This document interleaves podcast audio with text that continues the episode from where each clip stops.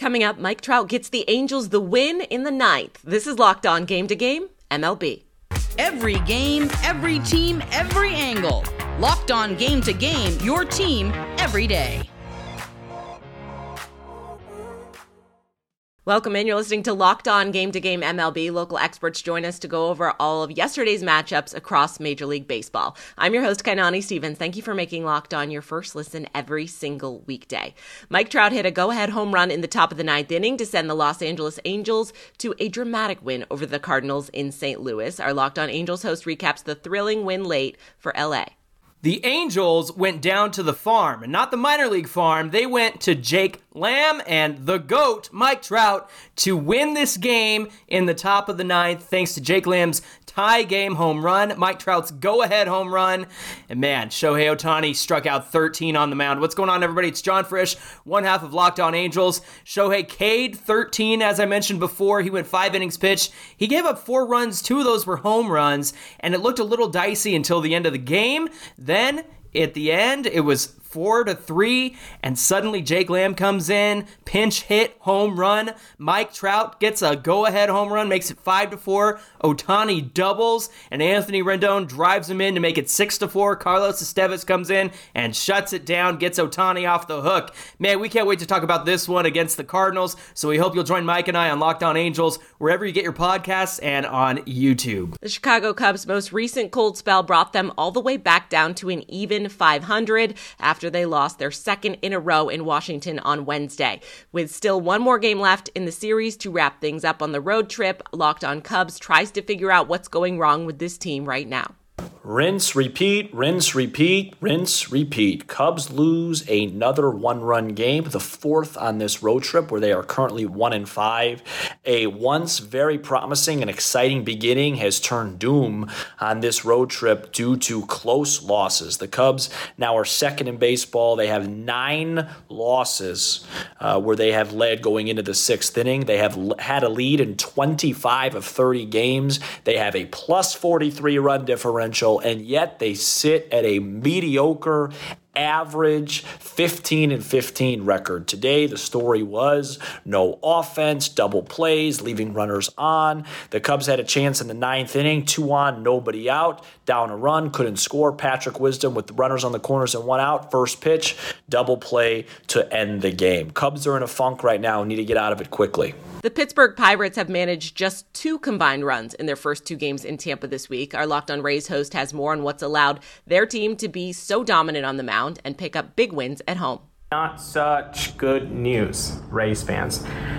My name is Ulysses Sembrano, host of the Locked On Rays podcast. Pete Fairbanks is going on the IL. However, Apparently, after talking to him, Marc Topkin has quoted Pete saying that he just expects it to be a minimum stay in the IL. This has nothing to do with the Raynaud's uh, syndrome that he's been having in the cold, uh, that kind of affects the blood circulation to his fingers. Uh, it's more a pain um, the be- uh, around the wrist area, below the elbow. Uh, so it's it's it's going to be okay, hopefully, for Rays fans to to hear this news. But if you want to hear this and much more, uh, make sure to subscribe to Locked On Rays on YouTube or any other podcast platform. Rays up. Coming up, the Yankees walk it off in the Bronx. This is Locked On Game to Game MLB. Today's edition of Locked On Game to Game is brought to you by BetterHelp. If you're thinking about trying therapy, this is a really great way for you to get started. It's so easy to get caught up in what everyone else needs from you and never take a moment from yourself to figure out what you need. I've found therapy very helpful in my own life, and if this is something that you think you should give it a try, it's really easy to do it through BetterHelp. It's entirely online, it's really convenient, flexible, suited to your schedule. You just fill out a brief questionnaire, you get matched with a licensed therapist therapist. Then you can switch therapists anytime for no additional charge until you find the right person that you want to talk to. Find more balance with BetterHelp. Visit betterhelp.com slash MLB today to get 10% off of your first month. That's betterhelp, H-E-L-P dot com slash MLB. Welcome back. You're listening to Locked On Game to Game MLB. I'm Kainani Stevens. Thank you again for making Locked On your first listen every weekday. Jose Trevino hit a walk-off pinch hit single in the bottom of the 10th inning to send the New York Yankees to a win over the Guardians on Wednesday. After the thrilling finish, our Locked On hosts with both teams recap that matchup in the Bronx. This is Stacey Gotsulias of Locked On Yankees, and the Yankees beat the Cleveland Guardians 4 3 at the stadium in 10 innings. It took 10 for the Yankees to win the game. Let's just be happy they won because with that win, they win the series two out of three and they stop a three series losing streak. After starting the season winning five out of the first six and tying a series, they lost three in a row. So this is a good ending for this one. It also sets them up for the off day on a positive note. That's always nice. We had unexpected hitting hitting heroes. Willie Calhoun, Jake Bauers both hit home runs. Calhoun hit the game tying single in the bottom of the ninth. And then Jose Trevino comes in to pinch hit for Kyle Higashioka, and he walks it off with a single. We'll have everything you need to know about this game on the next Locked On Yankees, so please tune in. That is a kick in the pants. This was a game where the bullpen stunk again. The offense had opportunities and couldn't seem to get it all together. Uh, multiple errors by the Yankees. They still take two out of three in this series. Cleveland won the one game they probably shouldn't have, and then managed to gift two wins to New York. Frustrating series, but hey, that is this team who have lost yet another series. Uh, a lot of holes, a lot of issues. We could go through all of them, and we will on the show. Definitely will be a post mortem day um, before talking about the Cleveland Guardians. It's just frustrating. It is really frustrating right now. It is a really bad offensive team, and you can have all the great, exciting pitching you want when your offense is worse than the Oakland, Oakland Athletics offense, which was built to be terrible. That is the worst sign possible. Cleveland Guardians lose again to the New York Yankees and lose yet another series, which has been the story of the season. Trying to claw their way back into things after a brutal start to the season, the Chicago White Sox have now won three games in a row after defeating the Twins again last night. Locked On hosts with both Chicago and Minnesota recap a sudden surge for the Southsiders. The Chicago White Sox beat the first place Minnesota Twins 6 to 4 on the South Side Wednesday night. Hey, I'm Nick Morawski from Locked on White Sox. Feels good to feel good. The White Sox have now won 3 in a row.